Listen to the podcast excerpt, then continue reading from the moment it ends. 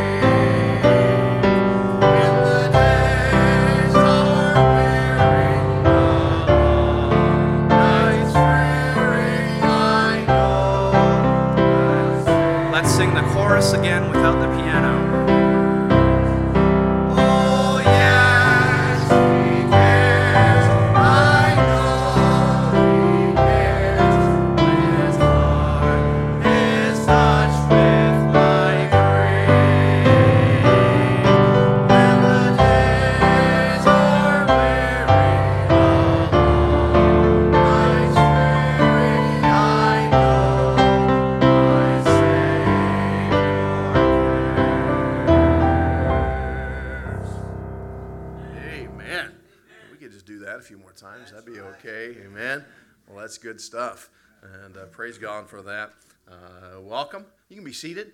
And I know you've. Uh, I know you didn't sleep last night. You stayed up uh, praying and fasting. How many of you fasted all night? Man, I want preacher, uh, Pastor Wilkerson. I want you to look around. If you fasted last night, look how spiritual. Canadian pastors, man, we, we pray and fast while we're sleeping. And uh, man, I sure. Pre- I, now, some of you, I watched you today. You broke your fast here, and uh, we're sure glad you're able to come this morning.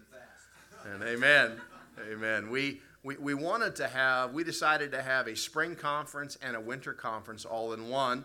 Uh, Brother Jason this morning told me he came to my spring conference for two days, and now he's now he's coming to my winter conference. And in case, how many of you don't like snow? Uh, Can I tell you who to blame? I got a message from Gerald Friesen this morning. Some of you know Brother Gerald. Uh, Brother Gerald's a member of our church. He pastored in uh, Saskatchewan for several years. And of course, his dear wife and himself, they were in Korea as well. But Brother Gerald loves snow and prays for snow. And he messaged me this morning and said, Pastor, God answered my prayer. So if you would do me a favor and message him, and uh, instead of being angry with me or angry with God, uh, be angry with him this morning. But uh, uh, we're sure glad to be able to be together. I'm going to ask uh, my dear friend, Brother Isaac Buchert, would you come up this morning? Open in prayer. Brother Buchert and I uh, got to know each other originally uh, at Camp Joy. We're going to talk about that tonight. But uh, I love Brother Isaac. Uh, he's a good man, faithful man. Love his family. I like his family so much. I took his daughter home with me last night, and uh, Yeti, Yeti had to snuggle with her last night and keep her warm. She was outside, but she enjoyed the staying the night. And uh, I appreciate Pastor Buchert, his faithful, faithful, faithful man, uh, ministering now in Red Deer for 31, 32 years. He was 15 when he started. And uh, well, I'll tell you, we, we need a bunch more Isaac Bucherts in our province. Uh, we need some men that are faithful, willing to stay, and I sure appreciate him. Preacher, would you open us in prayer this morning? Amen. Let's go to the Lord in prayer. Father, we just thank you now for this day. I thank you for the good, solid preaching that we've already heard. And I just pray, Father, that you would continue to uh, speak to our hearts and, Lord, prepare us to be able to go home and care for our sheep. I, I thank you, Lord, uh, that though we are under shepherds, ultimately we all are your sheep. And I thank you for that, Lord. And I pray, Father, that we just would be surrendered to you and, and hear what we need to hear and, and uh, be able to apply it. Lord, cause us to um, humble our hearts and recognize how greatly dependent we are upon you. Uh, please take away any spirit of pride that would stop us from getting what we need, and and use uh, the preachers uh, this this morning, this afternoon. Lord, I know there's a ladies' uh, fellowship time after in the afternoon, and we pray your blessings on it, and how my wife is eager to hear uh, words spoken from another uh, lady of God. And I just pray that you'd bless that as well and, and use it to bring glory to you. And Lord, we just give this day to you and trust you to keep us all safe on the roads and watch over those who might be traveling uh, to the services even as we speak. I pray you would bless the technology and those who are needing to listen from home that they'd be able to. Thank you that we can have that um, as a possibility. So we pray your blessings on every aspect of this meeting. Bless the music that would bring glory to you. And Lord, we'll thank you for it. In Jesus' name I pray. Amen. Thank you, Brother Isaac. I have a great privilege this morning to get to, to, get to introduce to you uh, not only a wonderful pastor, uh, a servant of the Lord, but a dear friend of mine. Uh, years ago, uh, Pastor Dan Crumball's father uh, pastored, uh, started as well, right, preacher? started the Paul Band Bible Baptist Church. What year was that, Brother Dan? 1991. 1991. And of course, Brother Gary's in heaven looking down and laughing at us because it's snowing here. But uh, Pastor Gary, pastor, did a phenomenal job ministering there. And uh, when I came to Canada in 2005, uh, he had just got Parkinson's, I think, if I remember, maybe a little before. had to step down as pastoring. And uh, a man came to uh, American Missionary and was there for a little while on the Paul Band. And he left and uh, the church there asked another man to pastor. And it was the week after he went there, he contacted me. We had just met, not Brother Dan, but this other man. And he said, Pastor, I'm in over my head. He said, uh, Would you consider making uh, this a ministry of Cornerstone Baptist Church? Can we work together with your ministry? And, and uh, we did that. And uh, what a privilege it was for us for about six and a half years uh, to be a part of that wonderful, wonderful work. And I had the privilege for about six and a half years to preach out there every Sunday afternoon. And uh, we'd leave the city and go out there and get a preach there and come back. And uh, as Brother Dan will tell you, one thing you get to do a lot if you're on the reserve is funerals. And man, it's almost seemed almost every week of the world I was doing a funeral and got to minister to the dear folks there, and what a privilege that was. At the time, Brother Dan was leading singing, and uh, we had uh, some men. We tried to send some men out to help fill the pulpit in the mornings, and it got to where I, I said to Brother Dan, I said, "Hey, I said, can can you on Wednesday nights?"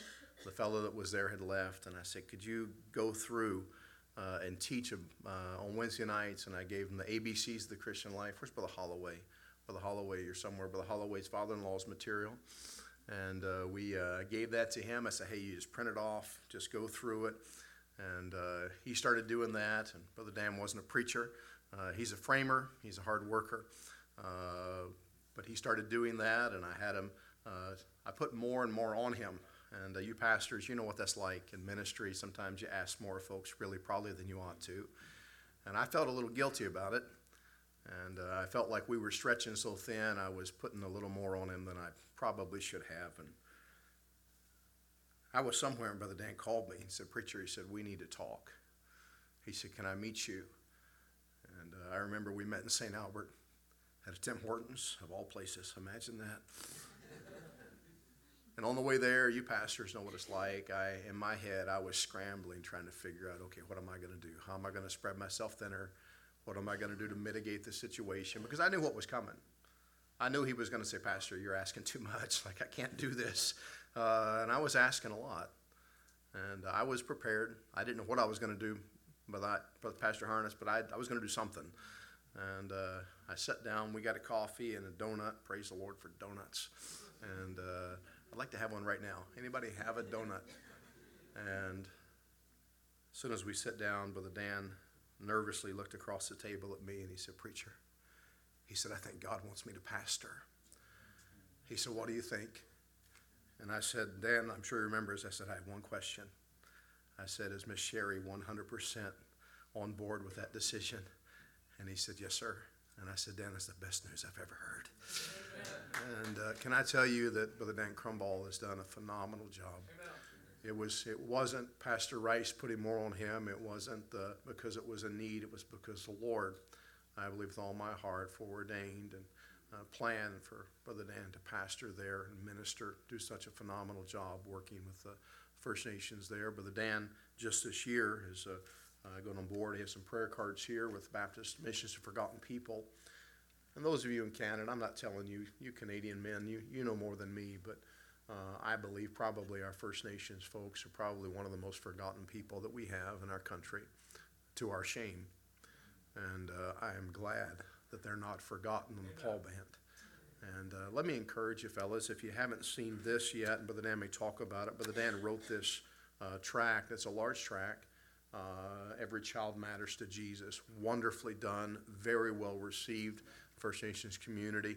Uh, we use them in our city. I've got a couple thousand. Uh, we've given out a bunch. He's got some back there. Uh, he can get more printed. We have them with our name on the back. Uh, but I encourage you. Uh, I want you to know him. I'd love for you to support him. And Brother Dan is a framer. He took off this week to be here, which means he's not making money. Uh, he literally lives out the Christian life that this Bible talks about, loving people. And I love him. He's my brother. We don't look a lot alike. His mustache is bigger than mine, and I'm jealous of that. But uh, I'm going to have ask him and Miss Sherry to come. They're going to sing for you, and then Brother Dan's going to preach for us this morning. And uh, I'm so excited about that. Brother Dan, would you come?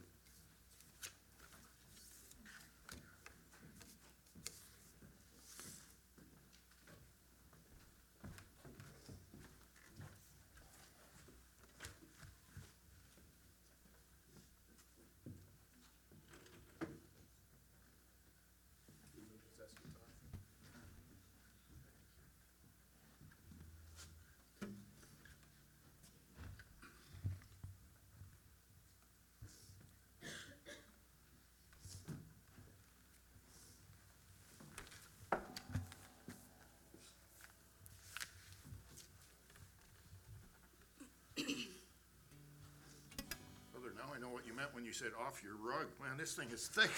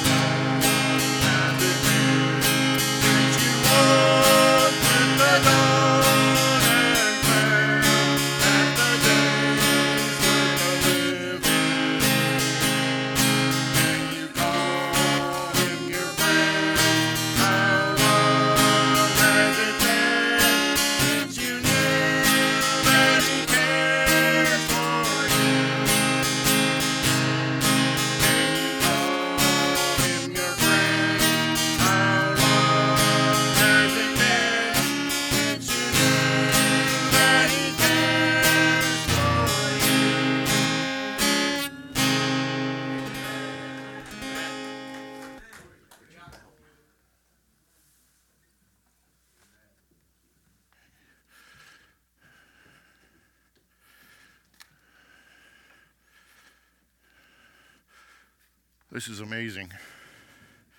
I haven't preached in front of this many white people in a long time.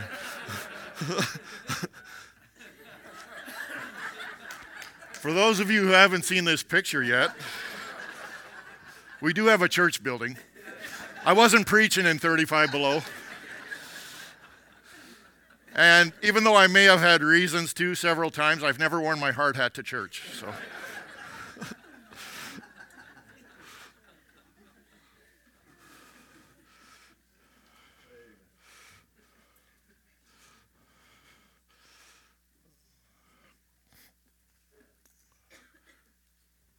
Pastor asked me to speak a little bit about working with First Nations people before we get to the message here this morning. It's a great blessing and a great privilege to be able to serve the Lord at Paul First Nation. I didn't know it, but my whole life God has been preparing me for this. Really, I didn't want to admit it. But the Lord was preparing me my whole life to serve with First Nations people, to minister to First Nations people. My dad served with First Nations peoples for 45 years in Manitoba and Alberta, planted several churches. He had a love for the people like nobody I've ever seen. But I was one of the people that Pastor Harness was talking about yesterday who resisted God's call. And I believe I did it for all three of the reasons he mentioned fear, there was no way I could stand up in front of people and even say my own name, never mind preach the gospel.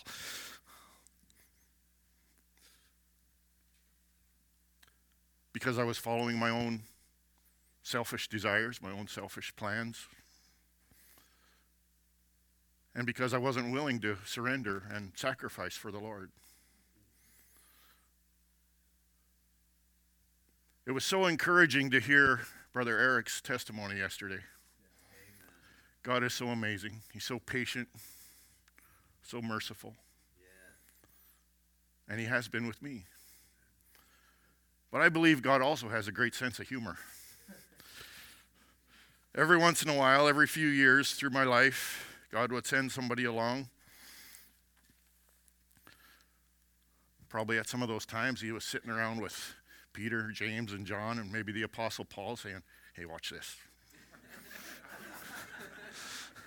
somebody would come up to me and they'd say, Are you going to be a preacher like your dad? I'd say, No. See that? See that? You'll see. And then he'd let me go my own way, do what I chose to do. A few years later, somebody else would come up to me. You going to be a pastor like your dad? And I imagine Jonah being up there, like, What are you nuts, man? Get going already. I'd say no. The last time I heard that question was right around 2005, just almost at the end of my dad's preaching ministry. Bobby Bearhead was sitting next to me in church. Dear man.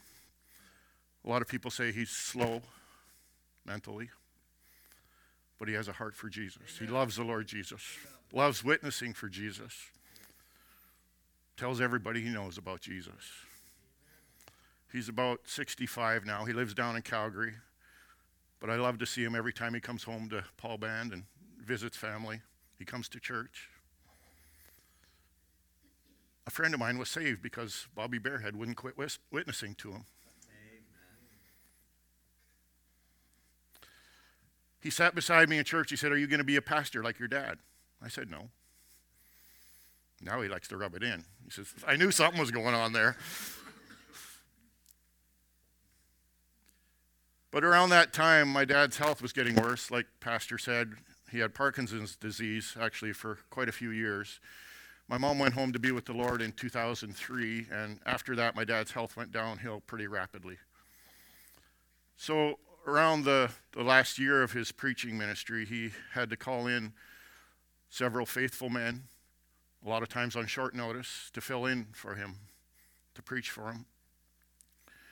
Among these faithful men was Pastor Jake Johnson.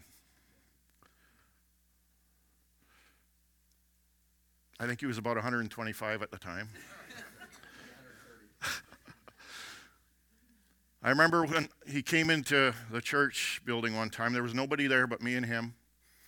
He walked in there, he sat down on the end of the front pew. He looked at me with that Jake Johnson stare that you don't argue with, by the way. And he said, You're leading the singing today. I said, Inside, I had a little panic attack. Like, you want me to get up in front of everybody and lead the singing? Of course, I didn't say that because it was the Jake Johnson stare. I said, What do you want to sing? He says, Whatever you want to lead us in. And he had a little bit of a smirk on his face. so that was the first time I got up in front of people in church, and I was pretty nervous. But I led the singing. I started leading the singing that day. He was one of the men that God used to encourage me, to give me a kick in the pants, to get moving for the Lord, to start serving the Lord. Another man is this faithful man right behind me. If it wasn't for Pastor Rice, I wouldn't be a pastor today. Our church probably wouldn't even be going today.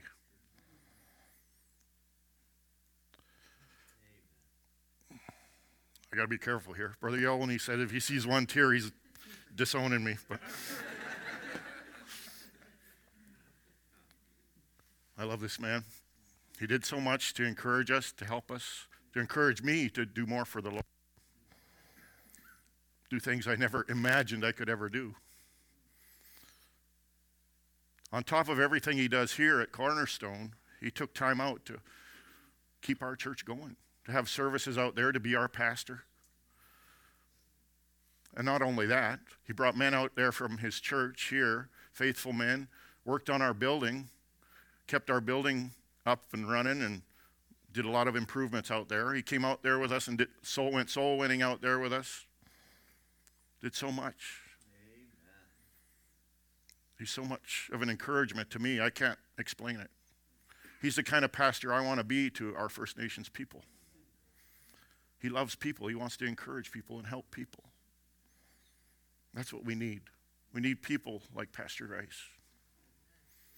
You going to disown him?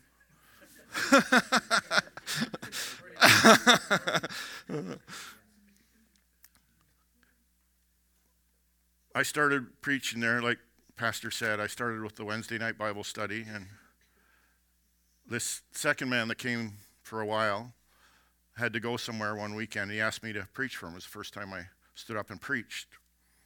It was in 2008. I remember Brother Everett. He's a, he was a faithful man. He's been in heaven for about five and a half years now. He was laughing after that service. He said, I could see the paper shaking in your hands. But God was working on me. Kindly, gently, graciously bringing me to where He wanted me to be. And He's still doing it. I tell people I'm like the building, I'm a work in progress.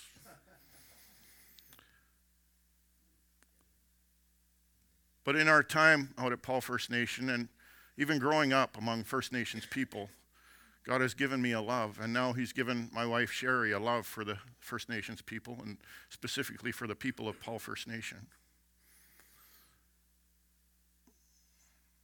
I couldn't do it without her. Sherry didn't grow up in the background like mine. She hasn't been around First Nations people. She's never been around drugs or alcohol or anything like that. It's, it was quite a shock for her when she came out here, when we got married. But she's faithful. She stands by me no matter what we have to do out there. I couldn't do it without her. She does so much. She p- plays the piano, she teaches Sunday school, she controls the, the people as they come in looking for food, and does so much. And I thank God for her every day. But First Nations people need to know that they matter, that they matter to God and that they matter to us. I heard a horse trainer say one time that you have to train a mule the way you should train any horse. You know, I believe all people should be reached with the gospel with love and compassion, caring, listening. But with First Nations people, it's absolutely necessary. It's the only way you're ever going to reach them. Because they've been through so much. Yeah, we all know about their drug and alcohol problems. They have many issues, many problems, many addictions problems, but it goes much deeper than that. They've been abused and neglected, discriminated against for so many generations. It's ingrained into them that they don't matter. Even people that say they're representing the Lord Jesus Christ have taken the kids away forcibly from their parents, locked them up in residential schools, changed their names, wouldn't let them speak their language, wouldn't let them contact their families. And they say they're doing God's work. So why would they trust us? Why would they trust anyone that, you know, that says they're Christians? Recently, I've seen a, a few times on Facebook and other places where they say, when you hear about the abuse that happened in residential schools, you're not hearing about our culture, you're hearing about Christianity. And that's what they believe. So, how do we change their minds? They need to know that we care. They need to know that God cares about them. But yes, drugs and alcohol is a, very big problem. Very big problem. I have a picture in my Bible here of little Silas. He'll be a year old next month. He was born in February of 2022. When he was two months old, his grandmother called me, asked me to pray for him, They found him with 16 fractures all over his body. I don't know exactly what happened, but I have a pretty good idea. Probably a party going on, people doing drugs and alcohol. The baby probably started crying, and somebody couldn't handle it. Drugs and alcohol is a big problem. Addictions is a huge problem among First Nations people. But you know, that's not their biggest problem. Their biggest problem is spiritual darkness. There's a big push nowadays to get people, and especially young people, children, back into the traditional teachings, the ceremonies.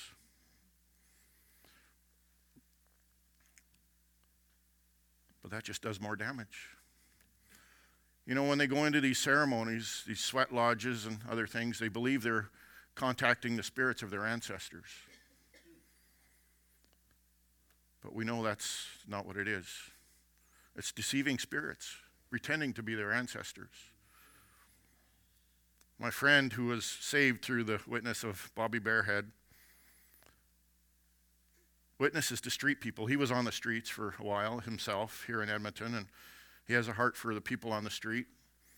So I came down, I went on the streets with him a couple times, and we handed out John and Romans, and we handed out bottles of water and bannock and sandwiches and different things, and talked to people about the Lord, witnessed to them. And this man was supposed to be a, a medicine man. He was supposed to be a medicine man on his, in his home community. But he got saved. He went into a sweat lodge one time after he got saved. He said he could hear the spirit they call the grandmother spirit outside, but she wouldn't come in. He said, At that time I knew I didn't belong there. And he never went back. But the, the elders and the, the parents and the grandparents of people out there will tell them stay away from that white man's church. If you go to that church and you listen to the, what that Waishichu will tell you, your ancestors will leave you. You won't see your loved ones when you die. I had an elderly man tell me that I've been thinking about coming to your church, but I think if I do, I won't see my wife again. His wife passed away a couple years ago. But praise the Lord, after having a couple of heart attacks, and we went and prayed with him in the hospital, he started getting better and he came to church. He was in his 70s and he had never been in a church service in his life. He's been coming pretty regular lately. I'm just praying for him to be saved. Many of the people are very religious. They have their what they call their sacred teachings. They get up and they smudge and say their prayers every morning because that's what they've been taught. They burn the sweetgrass and the sage, and they smudge with it. I had a service one time a few years ago, and I was talking about Jesus Christ is all you need. During this message, I I mentioned that He's the one who cleanses us, He's the one who purifies us. You don't need anything else. You don't need the smudge. You don't need anything else. Just Jesus. Well, after the service, I was meeting people at the doorway as they were going out and shaking hands and talking to people and, you know, have a good week. And this lady come up to me and she said, a few years ago, there was two churches here and there was a religious war going on at that time and both churches burnt down. You have to be careful what you say. I didn't know what she was talking about in that moment. I was talking to people and here and there and all over the place. And, and I just, okay, have a nice day. And she walked out. The next week, she came back. As soon as the service was over, she came right up to the front. She says, I was very offended by what you said last week. She said, if you don't accept both ways, nobody's going to come to your church. I said, well, I just got to preach the truth of the Bible. I got to preach the Word of God. But a lot of people don't want to accept that. At a lot of funerals, like Pastor Rice said, we do a lot of funerals. I haven't done anywhere near as many as Pastor Wilkerson, but I've only been a pastor for about eight years, and I think I've done close to 200 funerals. In the year, in the last part of 2020 and the year 2021, we did close to 50 funerals. Seemed like every week there was at least one, sometimes two or three. A funeral on the reserve is a two day event. A lot of times they'll call me to have a service at the wake the night before. And then a lot of people will be there at the wake, and then some of them will stay all night. The next day at the funeral, a lot of times they'll have me come back and have another service during the funeral. It's a great opportunity to get the gospel out to people that wouldn't come to church. We've had funerals with two or three hundred people in them. It's a great opportunity. But these people need Jesus, like anybody else. At a lot of these funerals, someone will usually get up and after I've preached, after I brought a message of the gospel, and they'll say, Well, we thank Pastor Dan for coming, and he cares, and you know, he wants to help. And they have their way, and we have our way, and we have to, you know, stick to our traditions and stick to our, our ways. We are who we are, we can't change. So they, you know, people take it with a grain of salt mostly. But God can change their minds. He can change their hearts. So we're just praying that the gospel will get through to them and that they'll understand and believe. I'd like to look at 1 Peter 5 and verse 7 this morning. 1 Peter chapter 5 and verse 7.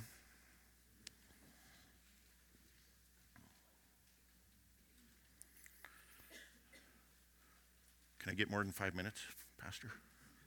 Yes, sir. I don't see any water glasses back there, so watch out, brother.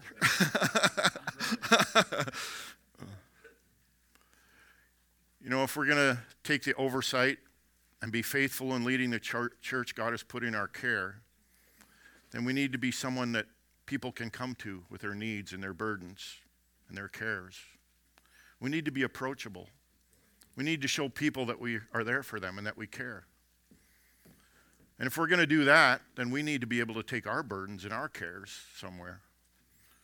Or they're just going to keep piling up until we're so stressed out, people won't even want to come to us. They'll say, Don't go to that stressed out pastor. He's in worse shape than me. but praise the Lord, there is a place where we can take our burdens and our cares every day. There is someone who cares about you and what you're going through every day, and that's Jesus. 1 Peter 5 7 says, Casting all your care upon him, for he careth for you. Let's pray. Our Father, we thank you for this time that we can gather together as brothers and sisters in Christ and be encouraged and be strengthened by your word. Lord, you know me. You know I'm not worthy to preach to these faithful servants of yours. You know I'm not worthy to preach the gospel to First Nations people. But Lord, we know that you can use your word. We know that you can speak to people's hearts and lives through your word. I pray you would use this time to speak to our hearts. Help us to see what you want us to see today. In Jesus' name, amen. So, what do you do with the cares of life that are just weighing you down?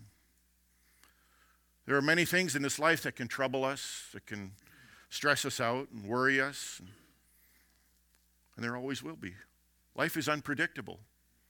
There are always going to be unexpected things that come up unexpected problems, unexpected burdens, unexpected cares.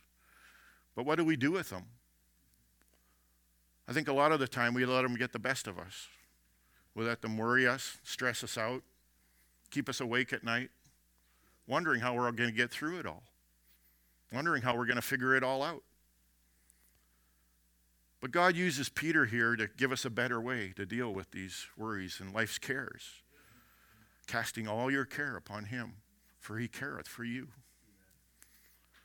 There was a popular American preacher, poet, and theologian from back in the 1800s named Joseph Parker.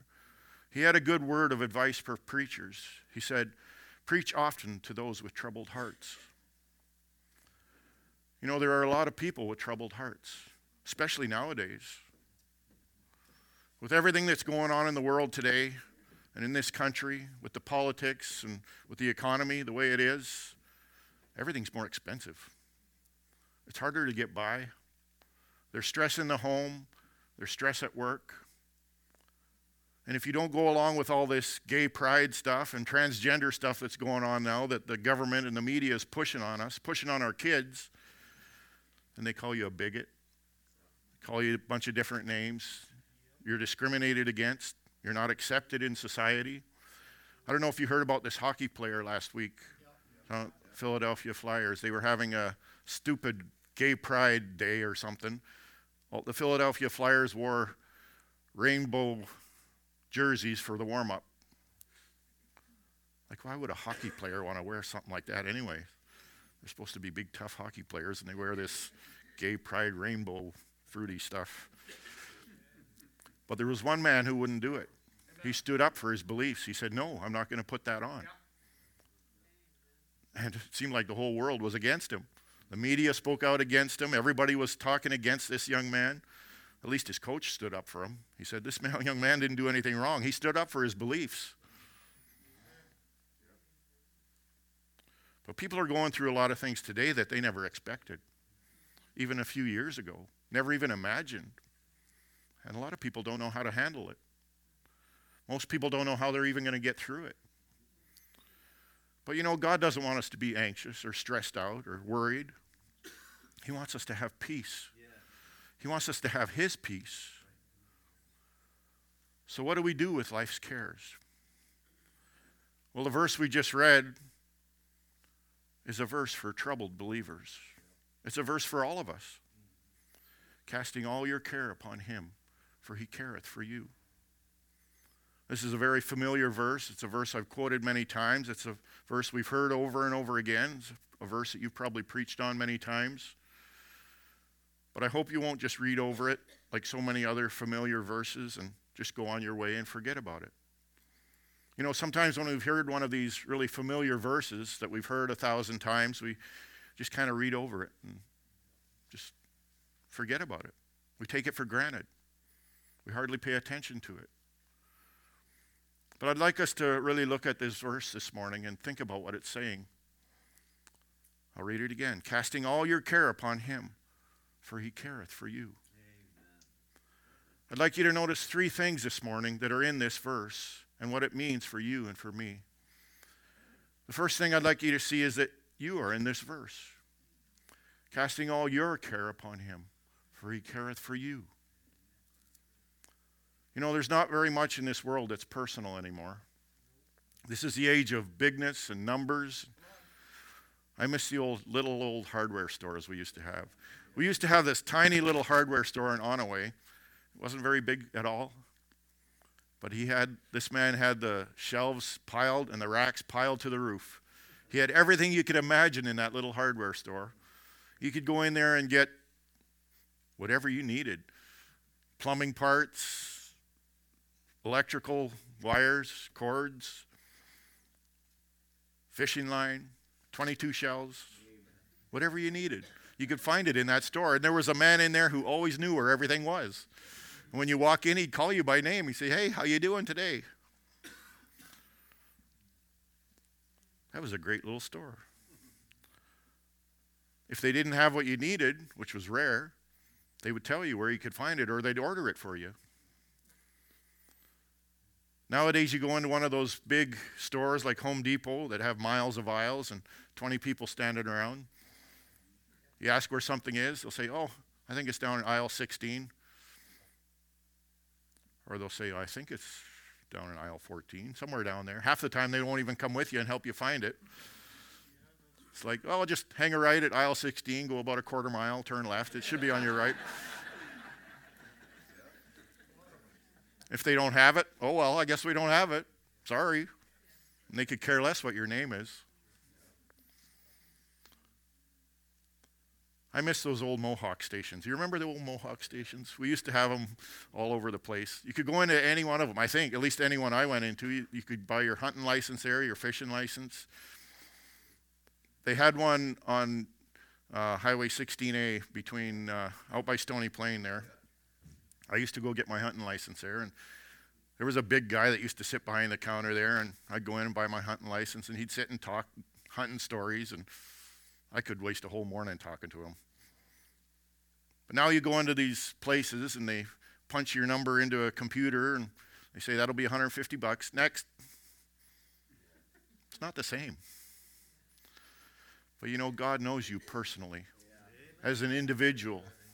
You're not just a number to God, He knows you by name. He knows all about you, He knows everything about you. He knows all about your past, He knows your history, He knows your failures, He knows your successes, and He knows your present. He knows what you're going through today. Amen.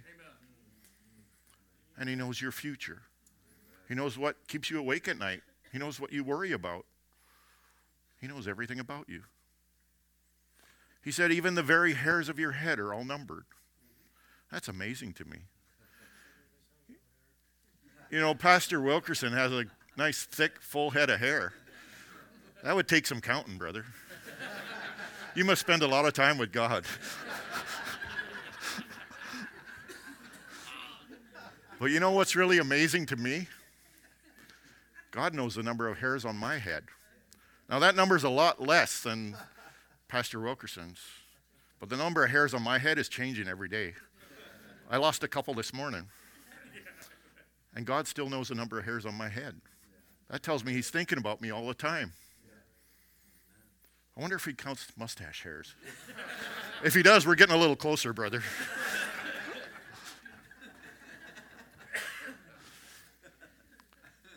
but you're important to God. Your name is important to God. In John 10, verses 2 and 3, believers are called sheep. And Jesus is the great shepherd of the sheep. It says, But he that entereth in by the door is the shepherd of the sheep.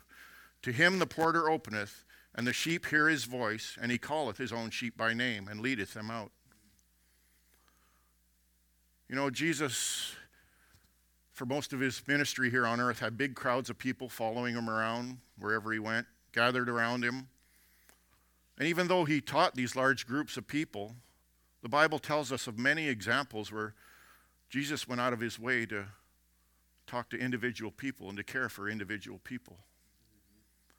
And a lot of times it was people that most other people would overlook or reject. There was a man named Zacchaeus in Luke 19. Do you guys ever used to sing that song, Zacchaeus was a wee little man and a wee little. I think it should have said, Zacchaeus was a wee little dirty, rotten scoundrel. he used to cheat his own people.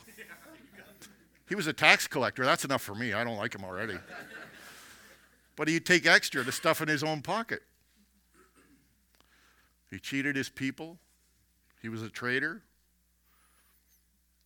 But Zacchaeus was a man who had a need. I believe he was a man who believed he couldn't be forgiven for things he had done.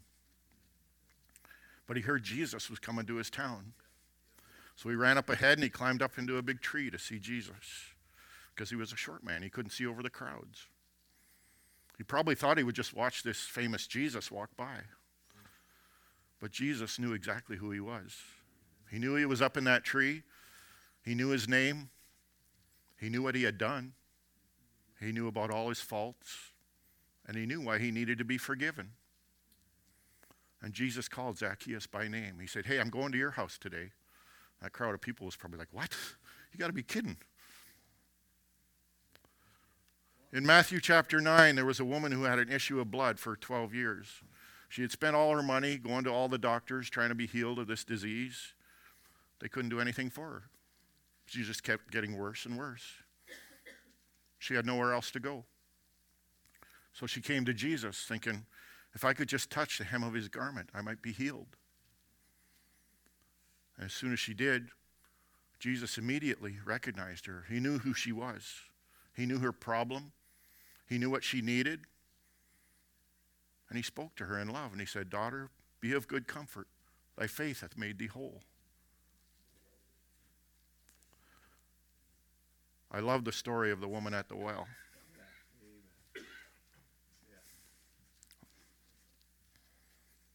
When I think of the woman at the well, I think of First Nations people. This woman in John chapter 4 thought Jesus was just another Jew that would have nothing to do with her.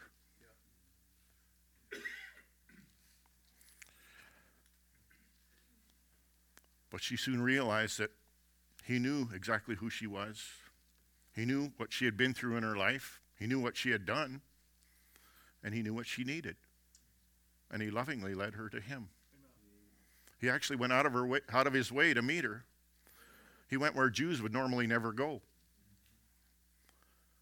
You know, if, I, if Jesus was here on this earth today in the flesh, I believe he'd be right out there in those streets, talking to the drunk, the prostitute, the addict, the one laying in the gutter. I believe he'd be out at Paul First Nation and Alexis and Maskwacis and Onion Lake, Saddle Lake, Goodfish Lake. He'd probably do a little fishing too. Jesus cares about individual people. You know, a lot of people don't expect anyone to care about them or to love them. Maybe because of things they have done, maybe because of the kind of life they have lived, maybe just because of their history of past discrimination. They expect people to just brush them off. I remember one time a few months ago, we had a young man come to our church. I had watched this young man grow up from a little boy. Him and his cousin used to ride their ponies up and down the road in front of the church. They go flying by, and then they go by the other way. He grew up into a big, strong young man, and he had done some things to get him in trouble. He beat a man almost to death one time, and he had done some other things to get him in some pretty serious trouble. We had funerals for two of his family members within a few months. And he came to church one Sunday just shortly after that.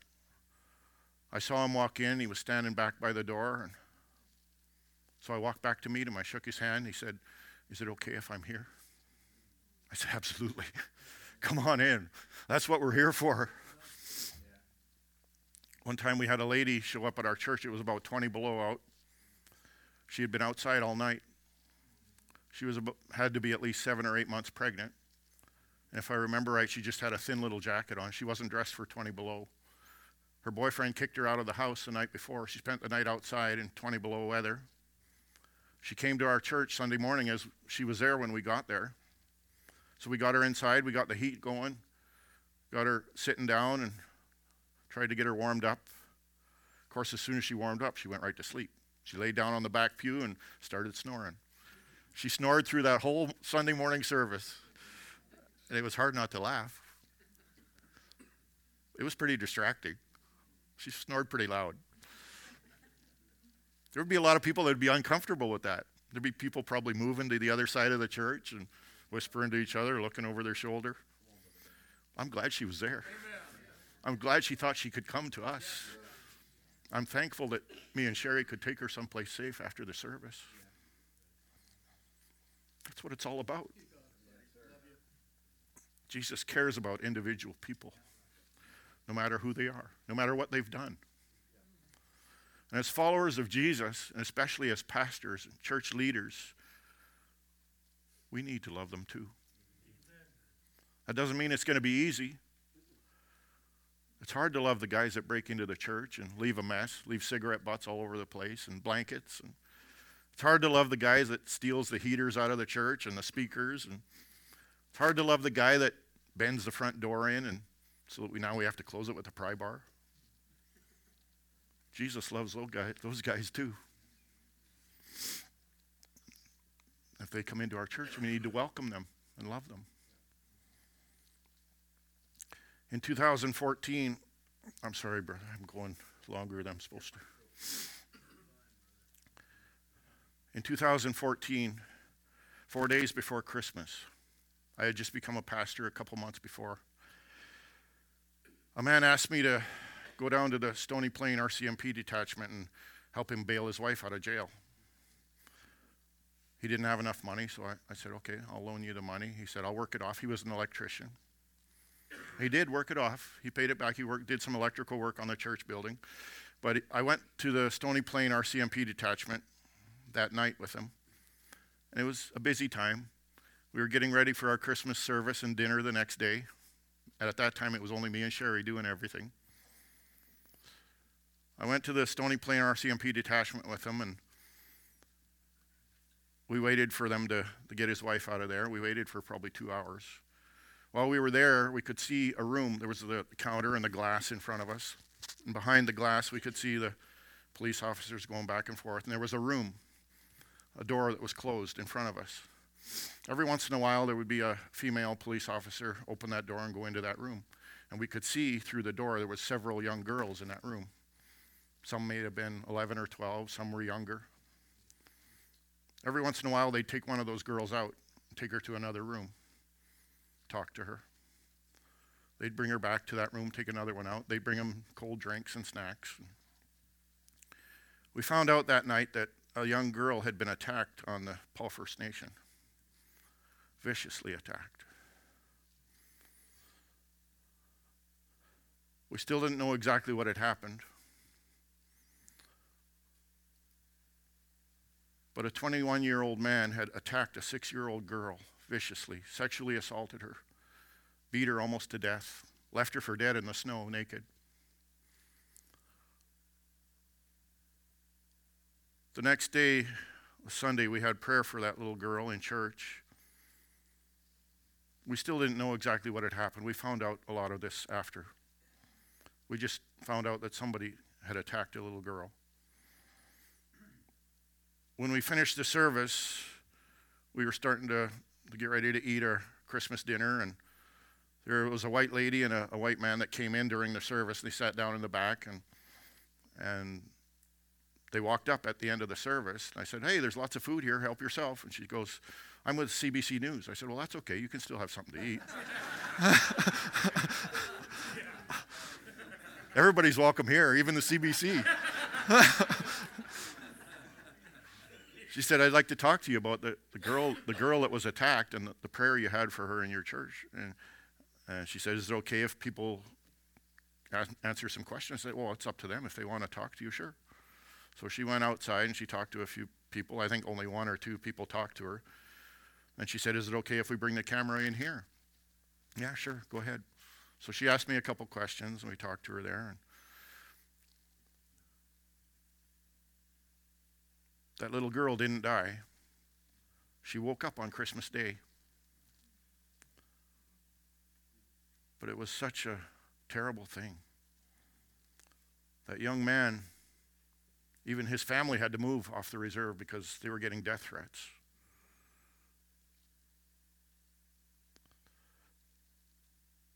You know, God even cares about that young man. as parents, as fathers, as we want to say, string him up, send him to hell where he belongs. That's what he deserves, right? But what do I deserve? We all deserve the judgment of God. God cares about each and every person, no matter what they've done. You know, He cares about you today. I don't know what you're going through in your life today, but God does. It doesn't matter how much you think you've failed your wife or your family or your church, He already knows, and He cares. In 1 Peter 5 7, he said, Casting all your care upon him, for he careth for you. Praise God, he cares about you. And he has time for you. Your cares are important to him. God cares for you. And then notice that all your cares are in this verse too. Peter said, casting all your care upon him. You know, there are many different kinds of cares in this life. There are all kinds of things that can get you down in the dumps if you don't keep your eyes on Jesus. I think a lot of the new versions of the Bible really cheapen this verse. I don't know what they all say, I don't read them. But I know some of them say, take your anxiety to Him or cast your anxiety on Him. And it definitely includes your anxieties and your worries and your fears. That's part of it. But I believe it goes beyond that. I believe it means what it says all your cares. Cares about your family, cares about your children, your wife, your husband, cares about your finances, your future, your job, your security, cares about your health, the health of your family. It means the teenager who's starting to fool around with sin, wandering away. It means the church member or family that walks away without saying anything. There's no end to the number of cares that can weigh us down. It includes why didn't I say that last week? Or why did I say too much last week? You know, when he says casting all your cares upon him, he includes pastors, he includes pastors' wives, includes pastors' families. We're not supposed to have worries and cares and burdens, but we do. We just hide it better because we have to, right? We have to be the example. We have to look like we have it all together. We have to show the church how to live a Christian life. And don't get me wrong, there's, I'm not belittling the, the fact that we have to have a good example and have a good testimony. It's so important. But we have burdens, we have cares, just like anybody, probably more than most, because we don't just have a natural family, we have a church family too. We see the issues that are going on in our church. We see issues that are going on in families in our church. You know, so many times when I'm studying, getting ready for a Sunday service, I'll have to just stop. I'll say, What am I doing? Am I a hypocrite? I need this message as much as anybody. We go through all the cares of life just like everybody else. In some ways, probably more.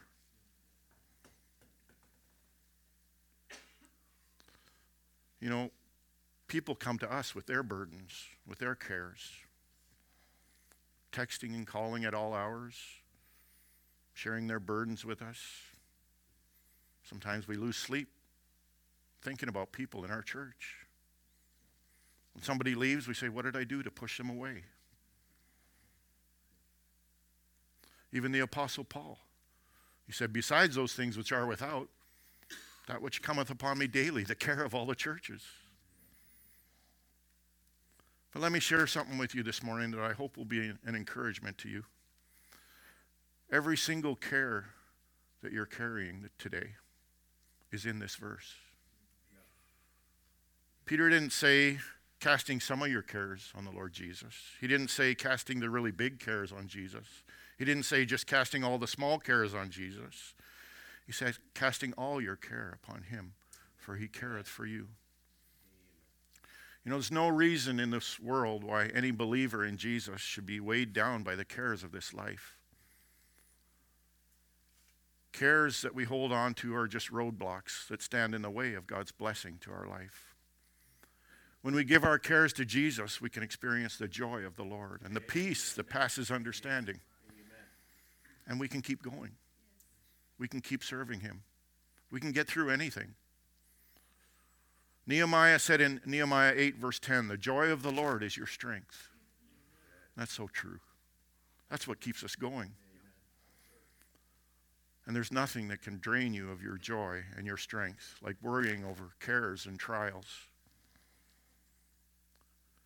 For several years, a woman had been having trouble getting to sleep at night because she was afraid of a burglar breaking into her house. One night, her husband heard a noise downstairs in the house, so he went down to investigate. When he got there, he did find a burglar. Good evening, said the good man of the house. I'm happy to see you. Come upstairs with me and meet my wife. She's been waiting 10 years to meet you.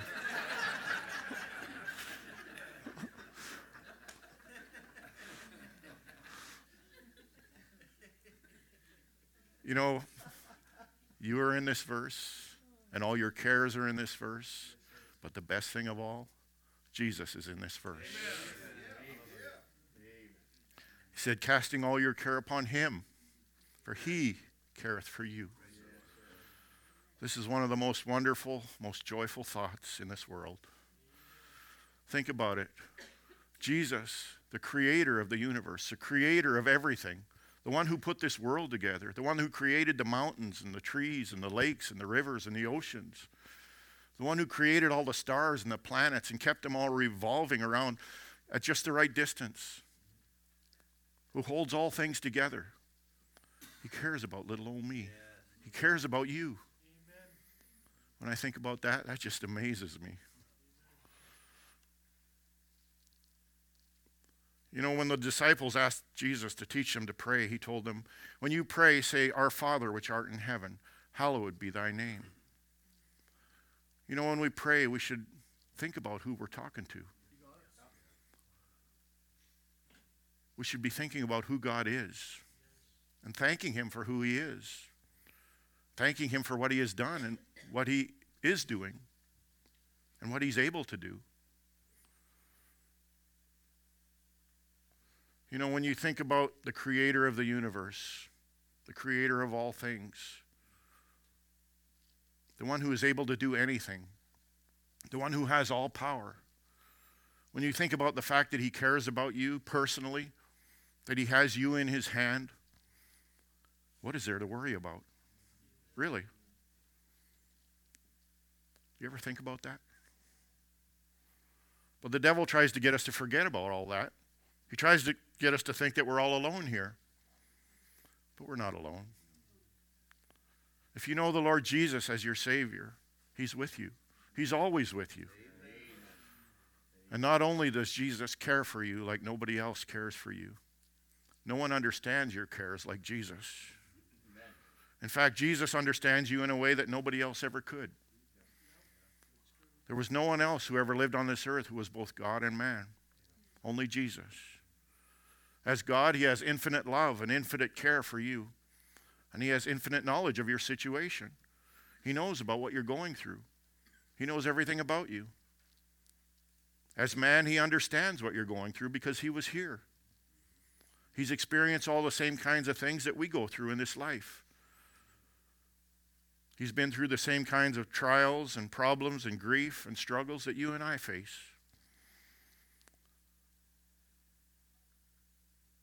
Not only does he know about all the things you've been through in your life and are going through now, but he understands. He knows what it feels like to be discouraged, to be rejected, to feel like you're all alone, to face pain and suffering. But that's why Jesus is the perfect one to take all your cares to. That's why he tells us, casting all your care upon him, for he careth for you. How do people get through this life, through all the trials and struggles and difficulties of life without Him? Well, the truth is, they don't.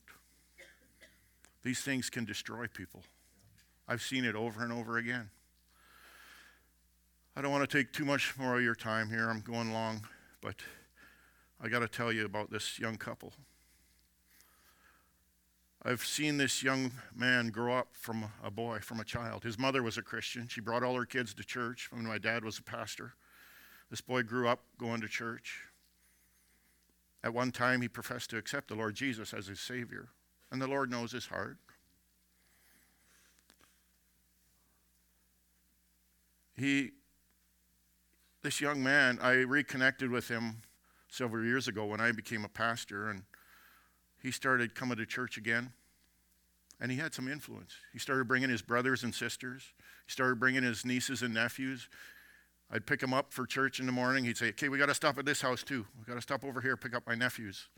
We'd have a full car every Sunday morning. We'd take him to church, and he was doing good for a while there. But he sat and talked with me after a, a service one time. I believe it was after a Wednesday night service. He said, There's some things I got to deal with. I got some charges out for me. I got to go deal with it. And he had to go to jail for a while.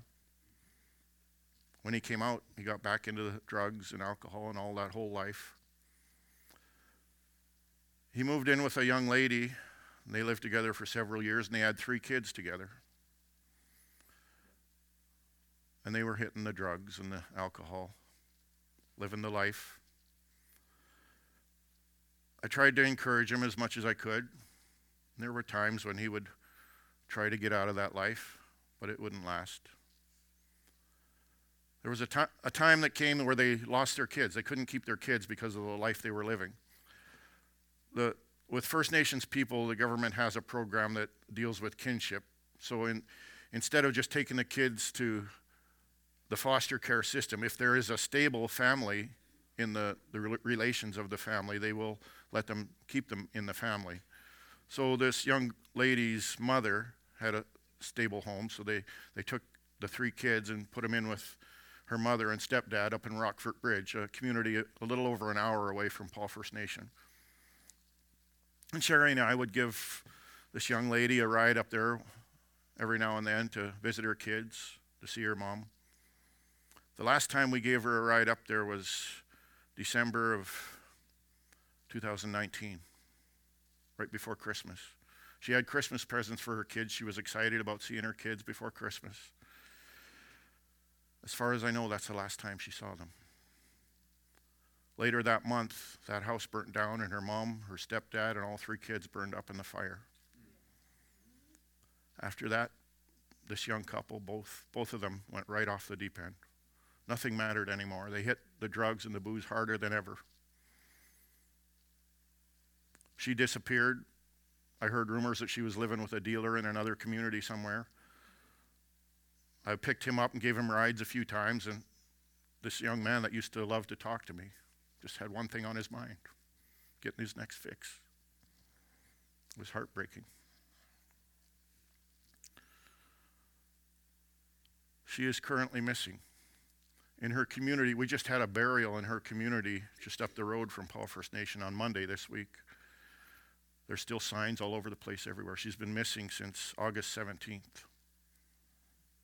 Over five months. I believe it's too late. I believe she's gone. I, she's, she must be in eternity by now. It's been too long. But I tell you all of this to remind you that we all need Jesus. We all need somewhere to take our cares and our burdens. We can't do it. Without Him, we have nothing. This young man recently got out of jail. He's been putting things on Facebook, things like, we can't get through this life without God. I wonder, would you pray for this young man? His, name is Louis. Pray for Louis. Pray that I'll be able to reconnect with him.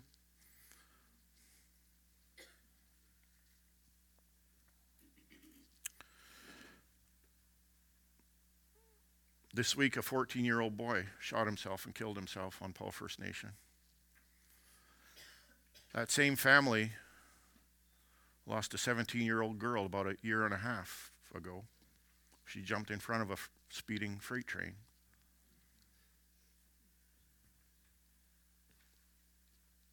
People can't get through the burdens and the cares of this life without Jesus.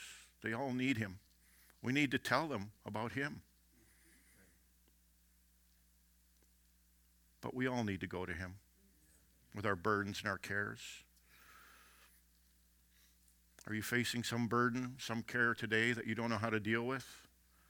Take it to Jesus. Cast your care upon Him. He cares for you.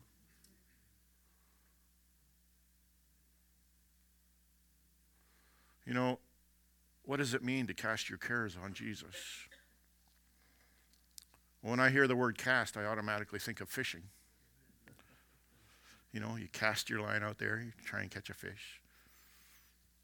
That's what we need to do. Take our cares and throw them out away from us. Throw them to Jesus. Cast them out there. Let Him take them. Amen. You know, a lot of times we don't have a problem casting our burdens out there, but we want to reel them back in. We want to pick them up again. We need to leave them with Him.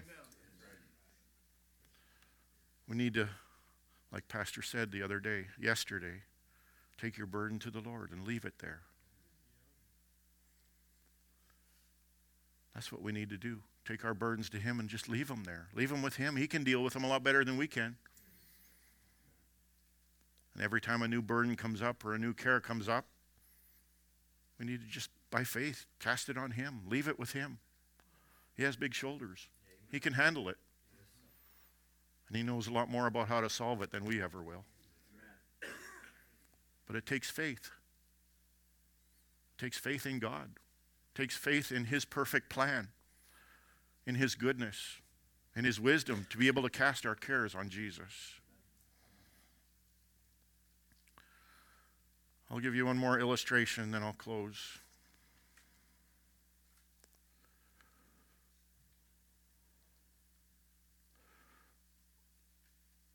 Charles Weigle was an evangelist and a singer and a songwriter.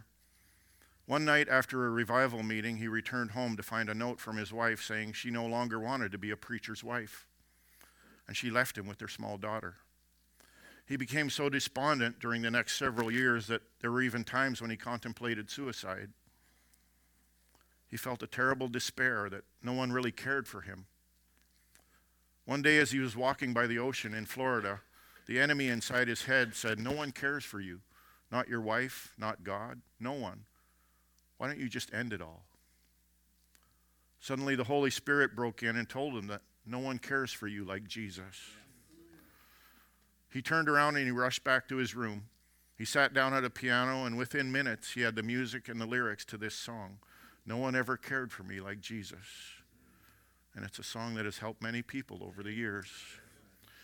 The chorus goes like this No one ever cared for me like Jesus.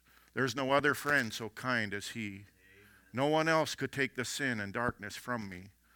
Oh, how much he cares for me. Casting all your care upon him, for he careth for you. Father, we thank you for this reminder of your love and your care for each one of us. Lord, your love and your mercy and your care doesn't depend on how good we are. Doesn't depend on what we've done for you. Lord, you love us. You care for us so much. You want to bring us closer to you, make us more like you wherever we are in our life. Lord, I pray you would use this message to encourage each one. Help us to remember as we go from here to cast our burdens on you and leave them there.